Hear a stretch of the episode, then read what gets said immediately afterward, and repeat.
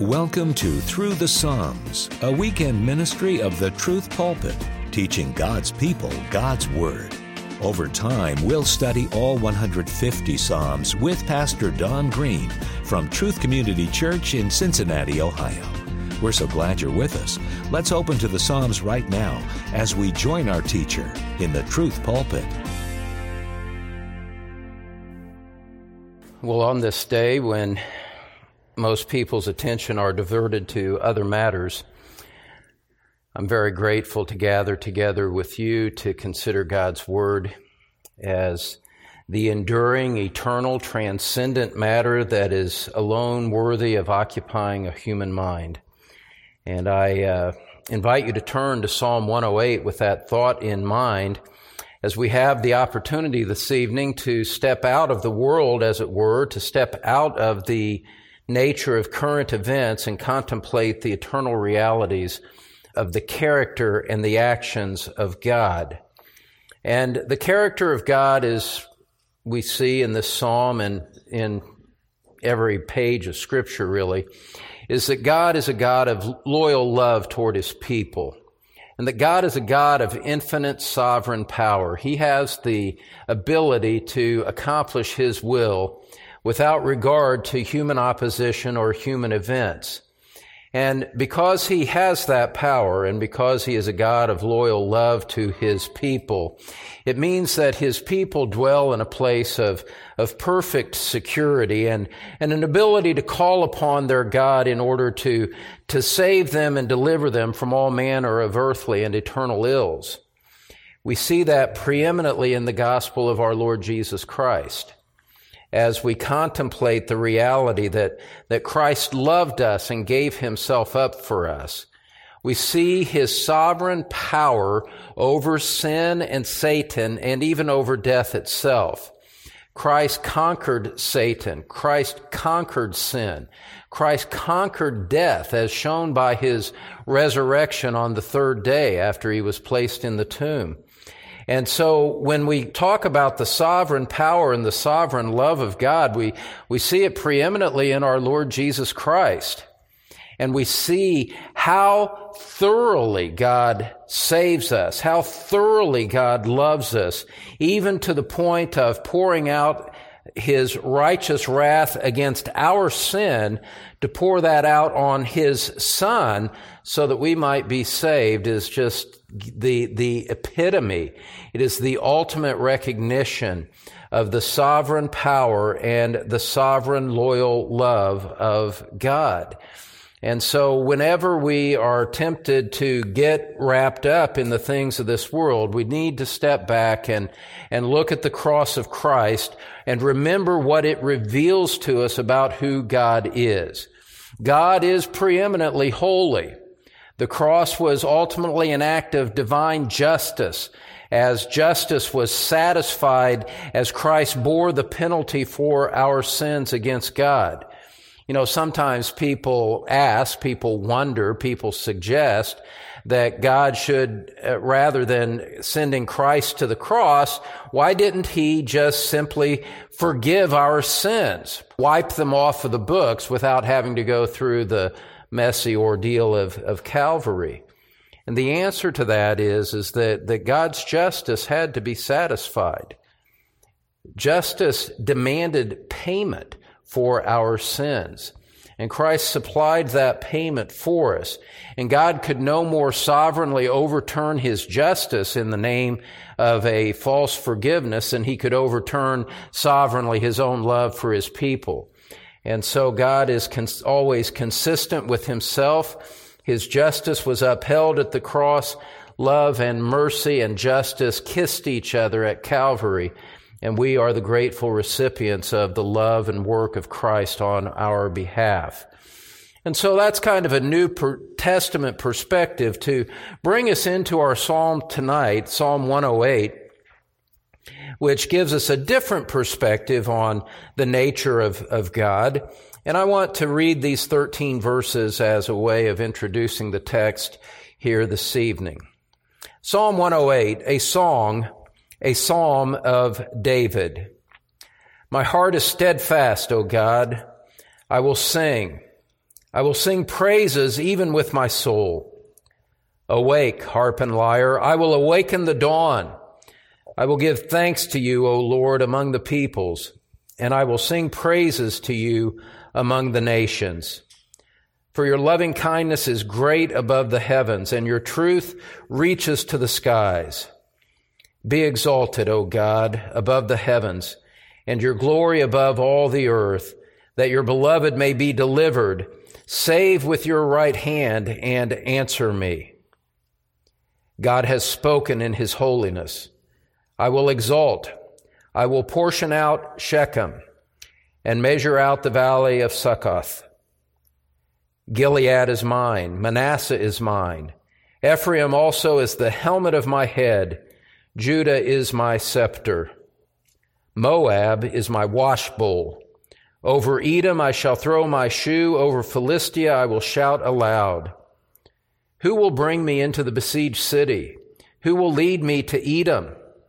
Have not you yourself, O God, rejected us? And will you not go forth with our armies, O God? Oh, give us help against the adversary, for deliverance by man is in vain. Through God we will do valiantly, and it is he who shall tread down our advers- adversaries. Now, before I get into the text itself, I just want to point out a couple of things as we think about these words of Scripture from a New Testament perspective and thinking about them as sinners who came to Christ, crying out for forgiveness, crying out for mercy in our sin. And, and there's a genuine reality that takes place when the Holy Spirit works in, in a heart. Sin is no lo- longer a matter of trifling matter. It's not a matter of mild indifference or something that bothers us slightly. When a man is convicted of sin, he is overwhelmed in his heart about the reality of his guilt against a holy God, and it grieves him. Jesus said that blessed are the poor in spirit, for theirs is the kingdom of heaven. Blessed are those who mourn, for they shall be comforted. It's a spiritual reality that is being described. And, and there is a genuine grief over the reality of our sinfulness that marks a true Christian and that in one way or another marks someone who comes to Christ in the first instance for his salvation. And what we see is the character of God given to us in this Old Testament text but we see how it extends out to, to the greater realities revealed in the New Testament about Christ. And so in verse 6, for example, well, going in verse 5 to, to get the, the full context, be exalted, O God, above the heavens and your glory above all the earth, that your beloved may be delivered, save with your right hand and answer me. Well, what is the repentant soul doing that calls out to God? I think of the tax collector in Luke 18 pounding his chest, God be merciful to me, the sinner. What is the, what is the convicted sinner doing except asking God to save him by his power and by his grace? with nothing in his hand, nothing coming with an empty hand and a bankrupt spirit and a guilty, accusing conscience, but coming to God and saying, God, deliver me from this awful condition that I find myself in. I am guilty of sin and I have sinned against you. You, against you, you alone have I sinned and done what is evil in thy sight in the language of Psalm 51 verse 4. And so calling out to God for deliverance like that and then, and then going on to verse 12, for example, here in Psalm 108, praying for help against the adversary, for deliverance by man is in vain. God, I cannot save myself. God, you must, you must save me or I will be eternally lost. And it's, that's the cry of the, of the genuine, genuinely converted heart. And I emphasize that tonight, beloved, because it is, you know, the, the, the reality is, is, as J.C. Ryle says in one of his chapters in, I believe in Old Paths, you know, he says that there are, there are few that will be saved. You know, that there are not many that'll be saved, but comparatively few, and that was the language of Jesus as well in Matthew chapter 7, when he said that the gate is narrow that leads to eternal life, and broad is the way that leads to destruction. And it's important for me as a pastor to try to keep this in front of our minds on an ongoing basis. I don't know if I do a very good job of it or not. But just to be mindful and to impress upon your own hearts that these are things that we should not take lightly or take for granted that they necessarily belong to us. Now, I'm not trying to undermine the assurance of those who are genuinely Christians, but I just want to point out the spiritual realities of true salvation so that you would not simply be going along in some kind of moralistic sense, actually deep in your heart having a sense of self-righteousness because you're not as bad as the next guy that you might compare yourself to. I can say those things from experience because that's what I used to be like. And it's a very bad and dangerous place to be, outwardly professing the name of Christ, but, but inwardly being satisfied with a sense of your own self-righteousness, either because you've done certain things or you haven't committed certain sins that, that other people have. We see in this psalm this sense of, this sense of crying out for help from God, crying out to Him in need. Look at verses 10 and 11 with me. I'm really treating this text much differently than normal, I guess. But David cries out, who will bring me into the besieged city? Who will lead me to Edom? And there's just this sense of crying out to God for mercy in a, in a sense of, of utter helplessness. And it's that, it's that, it's that broken spirit. It's that sense of helplessness that I want to lay out before you as, as one of the marks of the genuinely converted heart. This is what the Holy Spirit produces, is someone who is genuinely broken over sin, who has abandoned all sense of self-righteousness and desires nothing more but exclusively desires the mercy of God and has a compelling sense that God must be merciful or I will be lost forever. Now, look, this is no secret and it's, it shouldn't even be controversial for us to, to just acknowledge to ourselves that that's not the mark of everybody that we know. And so somewhere, someplace, someone is, is missing it. And I don't want that to be any of you.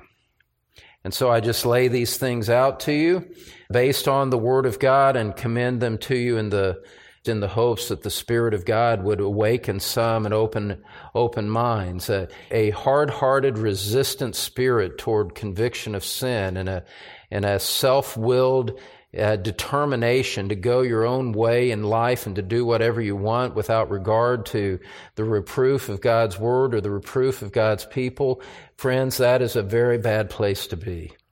That is just a very desperately bad place to be because the mark of a genuinely converted heart is one that's tender to, tender to sin, tender to the conviction of, of the, of the Spirit of God and, and tender toward a desire for holiness and want to manifest that. And Psalms like Psalm 108 help us to see the spirit of it, even if it's in a, in, in this Old Testament context. Let's look at the Psalm now. Psalm 108 is ultimately a song of triumph. David is praising God in this song and he is trusting God to destroy his adversaries and to give him help against the enemy. And he's confident in the sovereign power of God. In verse 3, for example, he says, I will give thanks to you, O Lord, among the peoples, and I will sing praises to you among the nations. This is the God over the nations whose, whose name must be acknowledged there. And, and in verse five, be exalted, O God, above the heavens and, and your glory above all the earth. God, so great, so infinite in his majesty that the heavens themselves cannot contain him. God's glory so great that it surpasses all of, all of earthly perception. And if you look over in Psalm 113, which we'll get to uh, a few months down the down the road, because we have a lot of things intervening between now and then. But but looking at Psalm 113, you see this similar preoccupation with the transcendent glory of God. From the rising, Psalm 113, verse 3. Yeah, go in verse 2 just so you see the context. Blessed be the name of the Lord from this time forth and forever. From the rising of the sun to its setting, the name of the Lord is to be praised. The Lord is high above all nations. His glory is above all the heavens. Who is like the Lord our God who is enthroned on high? Now, in a day like this, you know, there's only been 15 days like this in my lifetime. There's only been 15 days of a presidential election in my lifetime. So these are pretty rare days. Pretty rare day for us to be able to gather together. And it seems like so much is at stake, blah, blah, blah. Well, beloved, beloved, we need to, we need to step back and remember and to view these things through the lens of the transcendent glory of God. He exists outside of time. He is separate and above his creation. He is separate and above the human race and above human history. And it's that God that we come in his name tonight. It is that God that we worship. It is that God who, who holds the nations in his hands and directs them to the accomplishment of his will. Now look, if you believe that, and you must if you believe the Bible, if you are a Christian at all and you believe scripture at all, you must believe those things about the surpassing greatness and glory of God. If you believe those things, then it utterly alters your perception and your understanding and your response to everything that happens around you in the course of your lifetime. And so, Psalm 108 is preoccupied with this glory of God over the nations and over the earth. And there's a consequence to that. There's an implication to that that is undeniable and unavoidable and is central to any biblical worldview whatsoever. It means this, that God's exalted position of which we have just been speaking, God's exalted position means that He has the power to prevail over all earthly opposition and earthly people. He has the power to prevail over them and He will. God will accomplish His will. Ephesians 1 verse 11 says He works all things after the counsel of His will. Whatever tonight and tomorrow and the coming days bring, somehow God is working out that which He had previously determined to happen. And God has a purpose for whatever comes. God will be with his people to bless them and protect them no matter what. And so it is our responsibility and privilege and prerogative as believers to know these things and to respond in faith to whatever comes to us in life and to humbly trust our God to be this God of loyal love to us. Just like he was to Abraham, Jacob, and Isaac, just like he was to David and Solomon, just like he has been to his people, as he was to the apostles, as he was to Paul, as he, has, as he was to the martyrs and to the church for the past 2,000 years. Listen, God is going to be good to his people no matter what. And God is in control of whatever happens no matter what. And if we believe that, then it completely overturns and changes the way that we respond to the th- passing events of life. And so, Psalm 108, David is speaking from that kind of perspective. God's exalted position means that he has the power to prevail, and his loyal love means that he will certainly deliver his people to safety, no matter what. No matter what. Now, there's an interesting feature about Psalm 108. Psalm 108 is a unique compilation of two earlier Psalms. It's apparent that, that David has drawn upon other Psalms that he has written in order to produce Psalm 108. we won't bother to go through these parallels. I'll just point it out to you for now. In the first five verses of this psalm, very closely reproduce Psalm 57, verses 7 to 11. And the remaining verses of Psalm 108 are a parallel, a close parallel to Psalm 60, verses 5 through 12. And so it appears that what David did was that he took portions of those psalms and combined them into this, into this psalm for a new occasion. Those psalms were marked by certain aspects of complaint. David left those out, that which was found in Psalm 57 and verse 60. He adapts the praise sections from those two prior psalms into a new psalm of faith. Now, even in that, even that little bit of observation tells us something about the Word of God. And it's this, is that Scripture has, the same Scripture can have fresh and new application as new occasions arise for us to read and to understand it. David took this prior work that he had done, combined them, and applied it to his, to the situation that he was facing whatever the occasion was for this psalm, David drew upon prior work that he had done and adapts it. And so in some ways, this is, this is an encore presentation of two prior psalms.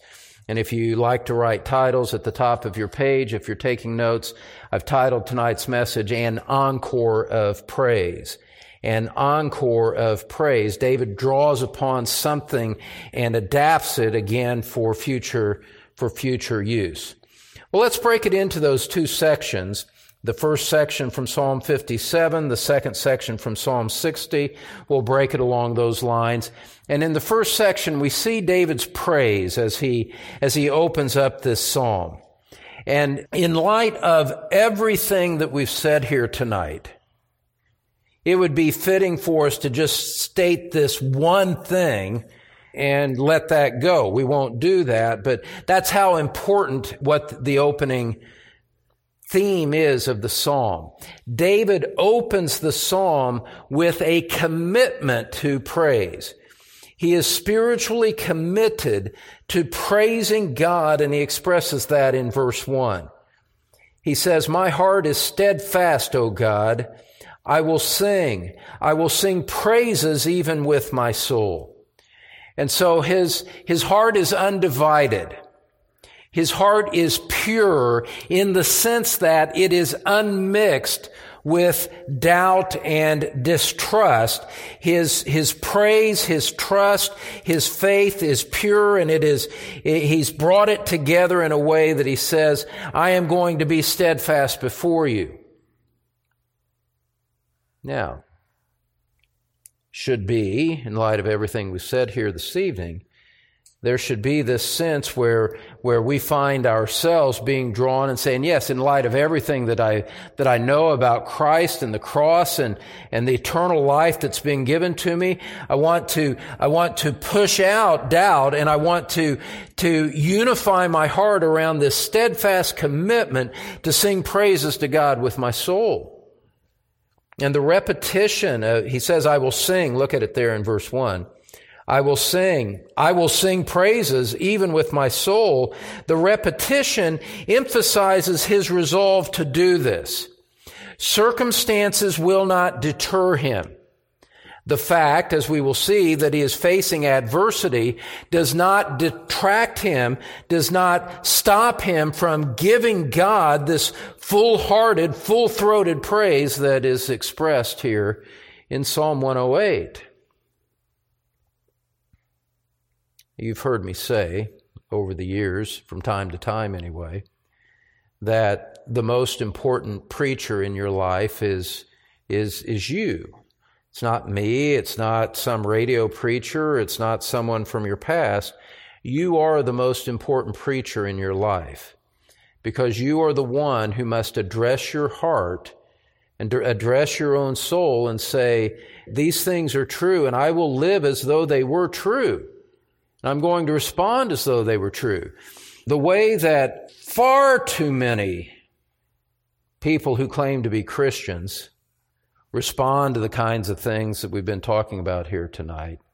They respond like this They say, Yes, I know all of those things are true, but. And as soon as they say but, I know I'm wasting my time with the whole rest of the conversation. Because they're saying, well, yes, God is sovereign and God is loving and Christ did all of that, but, now, and, and I immediately just want to stop the conversation and say, what do you mean, but? How are you introducing a contrast to sovereign love and sovereign power? You're saying but to introduce something to oppose that. Well, but you don't know my situation, but you don't know how hard it's been for me. But you don't, but, but, but, but, but. That's not faith talking. Faith does not say but in that context. Faith uses a completely different word. Faith uses the word therefore. Faith uses the word therefore and says, says, yes, I believe that God is sovereign. I believe that He's a God of loyal love to His people. I believe that Christ died on the cross for my sins. I believe that He has loved me with an everlasting love. I believe that I have eternal life and I believe that He will deliver me safely into heaven and He will never ever leave me nor ever ever forsake me. And then the next word that comes out of the mouth of faith is this. Therefore, I will not be afraid. Therefore, I will trust him. Therefore, I will look forward to the future with confidence no matter what happens because I understand that God is like that. And he is like this to me. He's like this to all of his people. Therefore, I will trust him no matter what. If the mountains fall into the sea, if the ground trembles under my feet, if friends forsake me and foes assail me, that doesn't change things. God is like that, and therefore I will trust Him, and I will stir up my heart to believe in Him and to respond with a steadfast love and faith of which He is preeminently worthy. you know, look, I don't consider that to be anything earth shaking or even difficult or complex. You know, in the terms of biblical revelation, this is, this is just Christian faith 101. This is what we do. And it would help us all if we were, if we were far more quick to say therefore rather than being quick to excuse our, our unbelief and our anxious thoughts and our complaining spirit, you know, when you when these things are clear in your mind and these things are clear in with the help of the Holy Spirit as we talk about them here, we should be able to look at these things and understand with our mind and, and, and let it seep into our heart that anxiety and distrust and a, a grumbling, complaining spirit have no place in light of the things that we profess to be true and which are true because they're revealed truth in the Word of God. You see, these things just have implications that go everywhere to every moment of life. Whether it's a routine day or whether it's a presidential election, it doesn't matter. This is how we are to respond to the God who saved us. And David is, David, from from that position of, of resolve, look at what he does, and this is how, this is where the idea of therefore comes in, and this is, this is how you respond then. David says in verse 2, Awake, harp and lyre, I will awaken the dawn. To, to say he will awaken the dawn is to say that I am going to engage my mind and my emotions in worship and in prayer.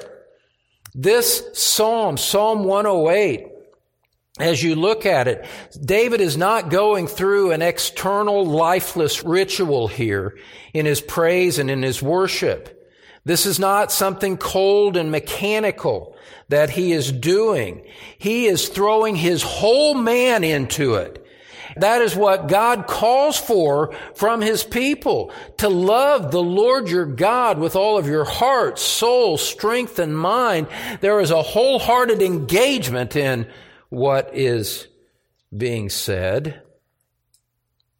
He says, I'll wake up the day with my music, with my loud praise.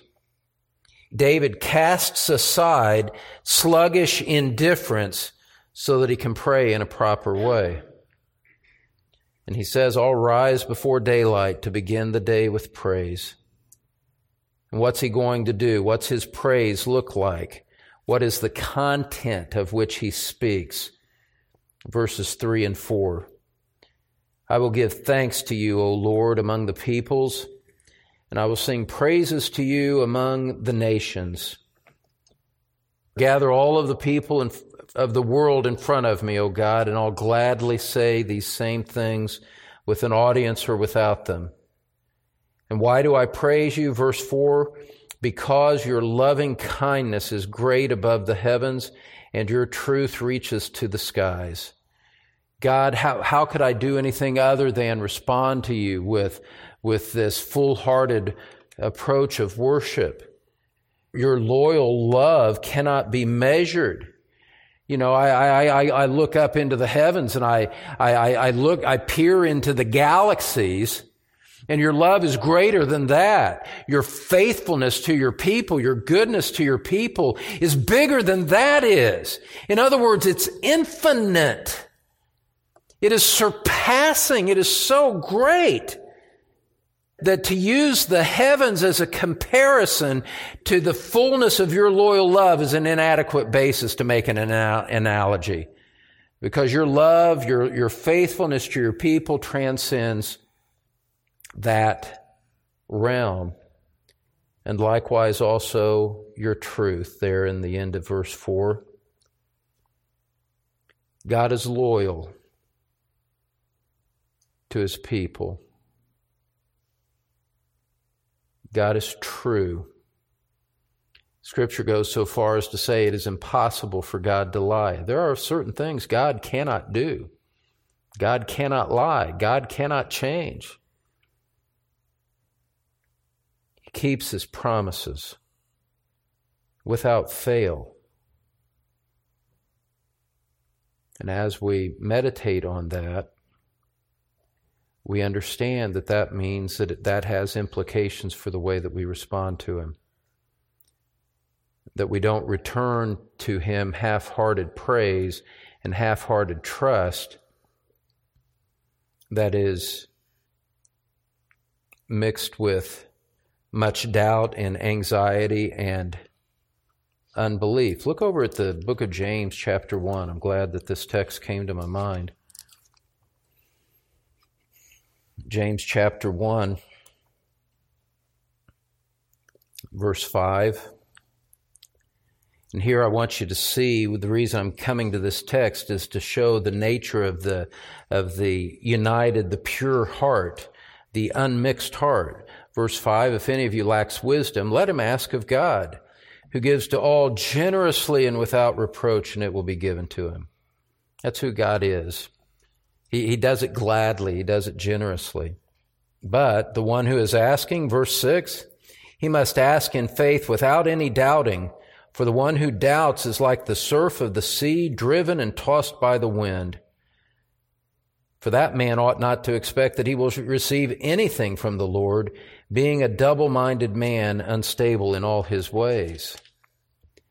David in Psalm 108 is not a double minded man. David's heart is steadfast.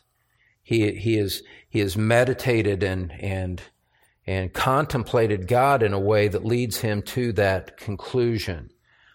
And so sometimes what you need to do, my beloved friends, my Christian brothers and sisters, sometimes what you, you need to do, probably more often than, than we might think, is the thought is, well, if you have a problem, you ought to pray about it. Well, I'm not going to discourage people from praying. But really, if you've, if you've got a problem that is preoccupying your mind, the first thing that you should do is not pray. The first thing that you should do is meditate on the character and the loyal love and the great power of God and His faithfulness to His people. Because if you meditate on that, you will pray differently and you will pray more powerfully and you will pray more confidently than if you just rush in having, having nothing but the, your preoccupation with your human problems on your mind. That's just undeniable. And so we, we meditate, we think on who God is, and, and we pray in response to that. You see, David, look at it here again in verse 3 and note his, notice his method here as he prays. David says, I'll give thanks to you, I'll sing praises to you among the nations. Then he says, for. He says, there is a ground, there is a basis upon which I will praise you like this. Now, watch what that means, beloved. Just think through what that means. David, in, in the sequence of his thought, verse 4 actually comes first. In his sequence of thought, he has recognized the loyal love of God. He has meditated on the truth of God, and that becomes the basis upon which he will give thanks and sing praises to him. Let me remind you, David is talking this way in the midst of adversity as we see at the end of the psalm. This is in the midst of adversity that he's praying this way. He's not, he, he's not waiting until things get better to trust God.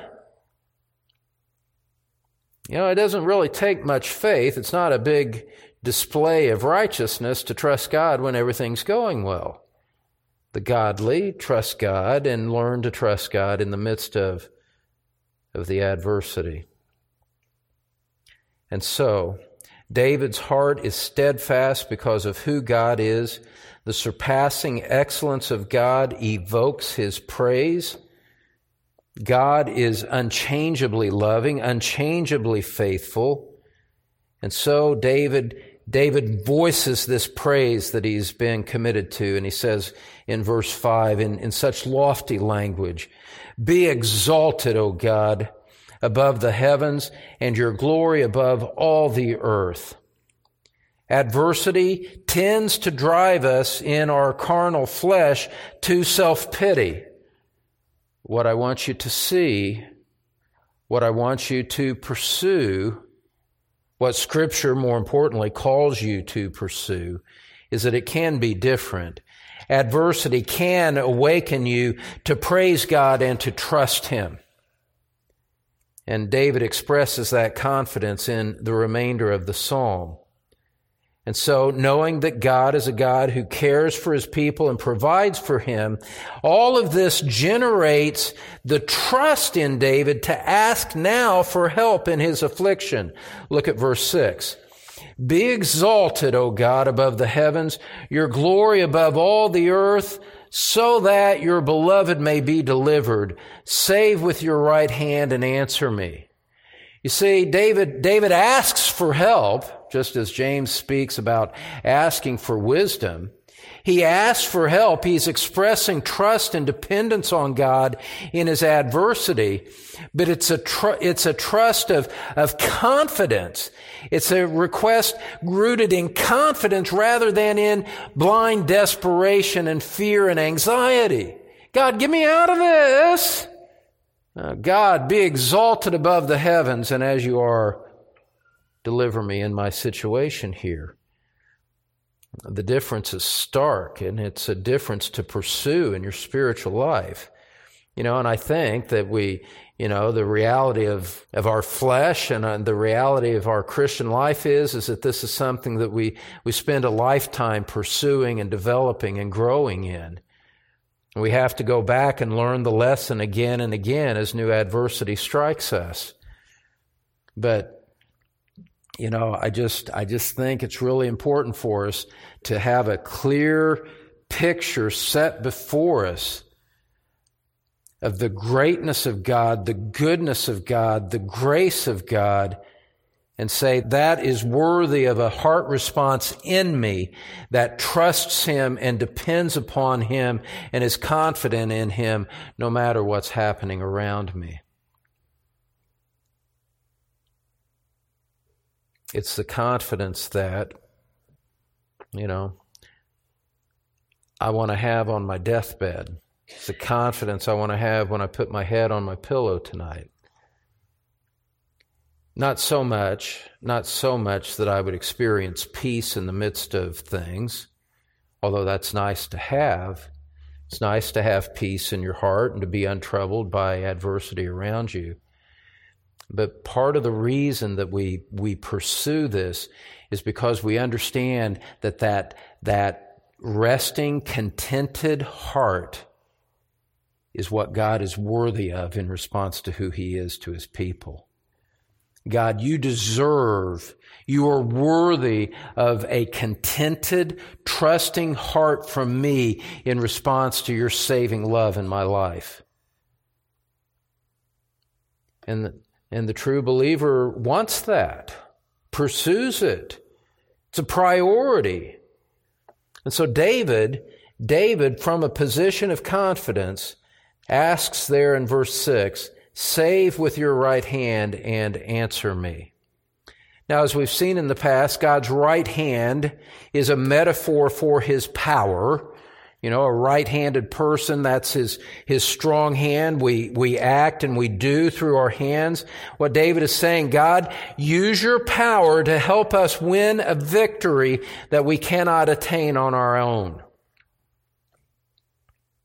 And so David has learned to let his adversity humble him and to teach him to depend on God more fully.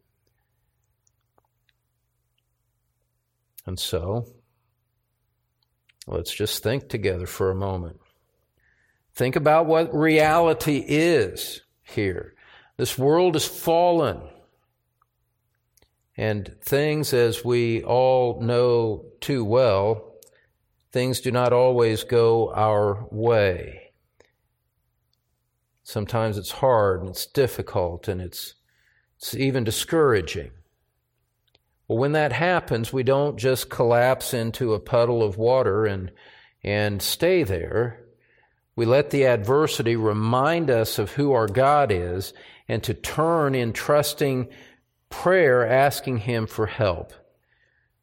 Not in, not in a, not in a sense of, of, of a last resort kind of help, but in a confidence that God will care for us. And it could be no other way because that's the kind of God He is to His people. You see this confidence in the second half, point number two here. We saw David's praise. Now we see point number two. We see his confidence. And, and in response to David's prayer for deliverance, God responds in the in verses 7 through 9 and then in the last remainder of the psalm David expresses his confidence in what God has said. And these next couple of verses, verses 7 and 8, have a lot of geographic references that we'll try to touch on without getting too bogged down. God responds now to David's prayer. From the first six verses, he says in verse 7, God has spoken in his holiness. I will exalt I will portion out Shechem and measure out the valley of Succoth. Gilead is mine. Manasseh is mine. Ephraim also is the helmet of my head. Judah is my scepter. Now, if you look into the Old Testament and if you look at a Bible atlas, you can see that these are geographic references that are being made that, that refer to different parts of the land of Israel that God gave to his people when he led them out of Egypt. Uh, Shechem and Succoth were actually places that, that Jacob, the patriarch Jacob, settled on in, in opposite sides of the Jordan River. If you'll look at Genesis 33 for just a moment. Jacob, of course, not a part of the exodus out of Egypt. And so there's a, a, lot of, there's a lot of history being compressed and condensed into this short passage. But in Genesis 33, verse 17, you just, just showing you this so you can see what David had in his mind as he wrote it. Jacob having, having done some wandering of his own, Jacob journeyed to Succoth, verse 17, and built for himself a house and made booths for his livestock. Therefore, the place is named Succoth. Verse 18, now Jacob came safely to the city of Shechem, which is in the land of Canaan, when he came from Paddan Aram and camped before the city. And so what we see here from this, just to see what these geographic references are, is that Jacob found a dwelling place in these, in these two regions. And what David is saying, or what God is referring to, as we go back to Psalm 108, verse 7, what God is saying is, is that, that He provided a dwelling place for Jacob. And in the midst of David's need, God will provide a dwelling place, a safe place for him as well. And in, in verse 8, Gilead is mine, Manasseh is mine, Ephraim also is the helmet of my head, Judah is my scepter. What God is pointing to is that, is this. Gilead was an Israelite territory to the east of the Jordan River. Manasseh, if you'll look at the, your Bible maps, perhaps in the back of your Bible, Manasseh straddled the river. On the west side, Ephraim and Judah were primary tribes.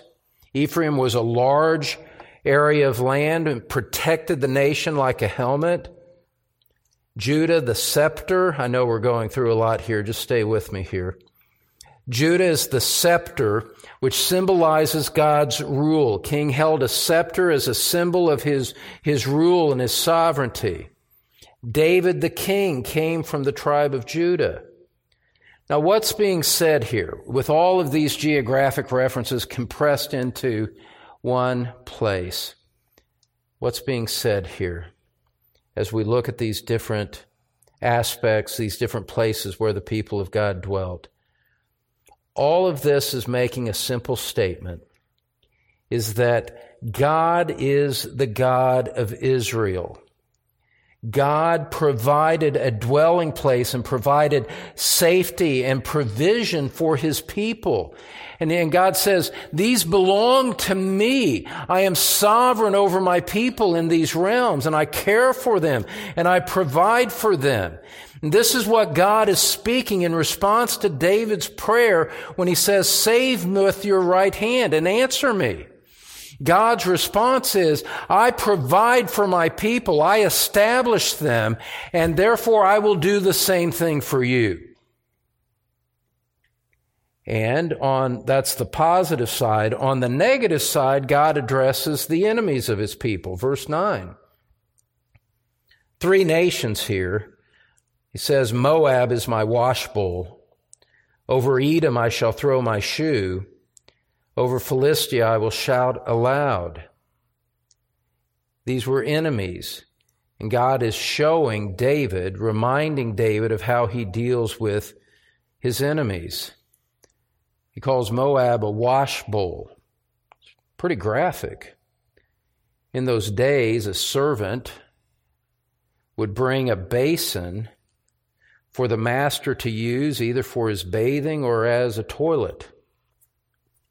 Menial labor, a very low place before the master.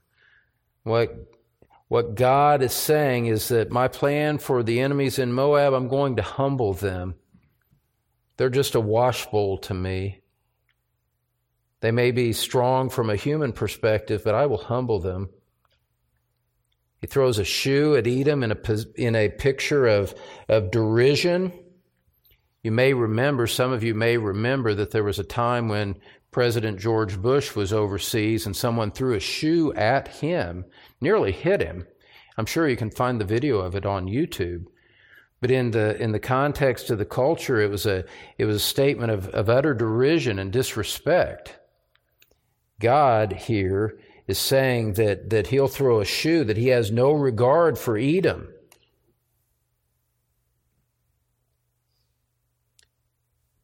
And over the third and final nation, Philistia, the Philistines, God says, I'll shout aloud over them in triumph. All of these things, beloved, expressing the sovereignty of God, the, his sovereign power to establish his people and cast down his enemies. That's the whole point here. And this is what God says in response to David's, David's prayer, save me with your right hand. God, God makes these statements about his sovereignty on behalf of his people and against their enemies. And so, And so what David does is he recognizes God, watch this, God rules over his people in love and he confounds their enemies in justice. And with that being said, David now turns to prayer in verse 10. He asks a rhetorical question here. He's not asking for information. He says, Who will bring me into the besieged city? Who will lead me to Edom? He says, God, you must lead us. You must go forth for your people or the battle is in vain. You must lead us into battle here and give us success or we will fail. He is pleading in humility for God to help him. And apparently from verse 11, this was a time where they were experiencing adversity as a nation. Because he says in verse 11, have not you yourself, O God, rejected us? And will you not go forth with our armies, O God? Oh, give us help against the adversary, for deliverance by man is in vain. He says, God, our recent experience, watch this, our recent experience tells us not to presume on your grace because we have been in a position where it seems as though you've rejected us and our adversaries for the moment are prevailing against us. And so God, based on your sovereign care, your sovereign power for your people, I am asking you to help us as we go forth against them. And recent experience tells us not to presume on your grace. And that brings greater urgency to the request for help. Verse 12, look at it again with me. Oh, give us help against the adversary, for deliverance by man is in vain. You know, sometimes I think we fail in prayer at the simple fact that we don't actually ask. James says that in chapter 4 of his book, doesn't he? You don't have because you don't ask. And sometimes we just get into this frame of mind where we're just agitating over the things that are troubling us and never getting down to, to serious prayer, having meditated on the loyal love of God, meditating on His power, and bringing our heart to a steadfast place where we then ask for God's help rather than simply walking around in an anxious frame of mind. Preaching to myself as much as I am to you, you know, just so you know stepping on my own toes here. That's all right.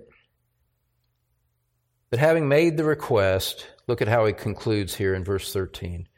He's made his request, and here's his conclusion.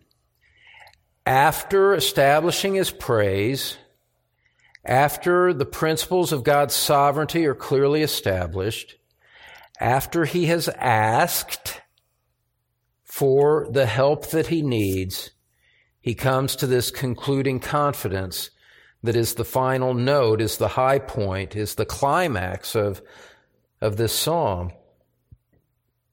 He says in verse 13, Through God we will do valiantly, and it is He who shall tread down our adversaries. David prays that God would help. He confesses that no man can save, and yet, as as a servant of God, as a child of God, as the anointed king of Israel, he comes knowing that having prayed in faith, God will honor his prayer and answer and help against the adversaries. That's the confidence that he ends on. And so, beloved, we see an enduring pattern for us in our in this particular day in which we live and in our times of personal challenge, what we see is that there is, there is abundant strength available to us in Christ. And we avail of that strength in humble request to Him. Let me remind you of what we read earlier, James 1 verse 5.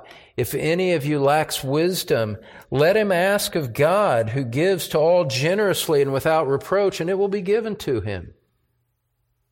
Jesus said it this way in Matthew chapter 7 verse 7. Ask and it will be given to you. Seek and you will find. Knock and it will be open to you. You see, it's not, it's not just that God is sovereign and faithful in all of these things. It's that, that somehow in a way that is, is beyond our ability to fully comprehend, God actually answers prayer. God actually responds to prayer in a way that alters the course of events. Somehow his sovereign decree includes the prayers of his people timed in a way so that God unfolds his work in a way that makes it obvious that he heard the prayers of his people. This is who God is and it's what he does. And he answers the prayers of his people. Otherwise, the words of Jesus are meaningless. Why would he tell us to ask if it was not actually going to be given? Why would he tell us to seek if we were not going to find? Why would he tell us to knock if it was not going to be open to us? At some point, beloved, we just have to believe the word of our Lord and take him at face value. That he loves us, that he hears our prayer and he answers us. And if it seems like things aren't changing, then we just learn patience and persevere until He does, until He helps us. And so, as we pray, we call to mind who our God is. We've laid it all out. Time forbids me to rehearse it even further. Just be encouraged tonight as we close. God is a God who helps his people. God helps his people. God helps the humble, seemingly humanly speaking, insignificant people. God cares for the needy. And if Christ died for us, surely he will give us all that we need beside. And so, with humble trust in our Lord, our hearts can be steadfast in praise. And I call upon you to respond to him that way tonight of all nights. Let's pray together. Father, as we close this time together tonight, With David, we say, Our heart is steadfast, O God. You're exalted above the heavens. Your loyal love is great. Your truth reaches to the skies. No ifs, ands, or buts about it. Because those things are true, dear Christ, therefore this evening we give thanks to you. And as a nation makes a decision about its future, Father, that recedes in importance in our minds. And we simply find ourselves at the close here tonight, simply singing praises to you among the nations. Let the nations have their activities and their leaders and all of the things that people pursue on this earth, Father we see something better. We see something higher. We see something eternal. We see something great and transcendent, and it's you. And our hearts are drawn to you. Our hearts trust in you.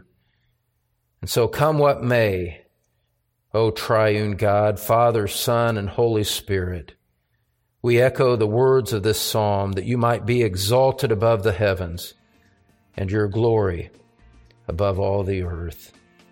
We pray in Jesus' name. Amen. Well, friend, thank you for joining us for Through the Psalms, a weekly ministry of the Truth Pulpit.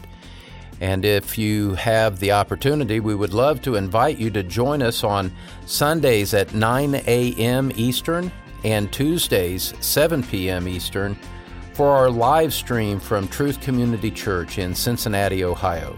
You can find the link at thetruthpulpit.com. Thanks, Don. And friend, Through the Psalms is a weekend ministry of the Truth Pulpit. Be sure to join us next week for our study as Don continues teaching God's people God's Word. This message is copyrighted by Don Green, all rights reserved.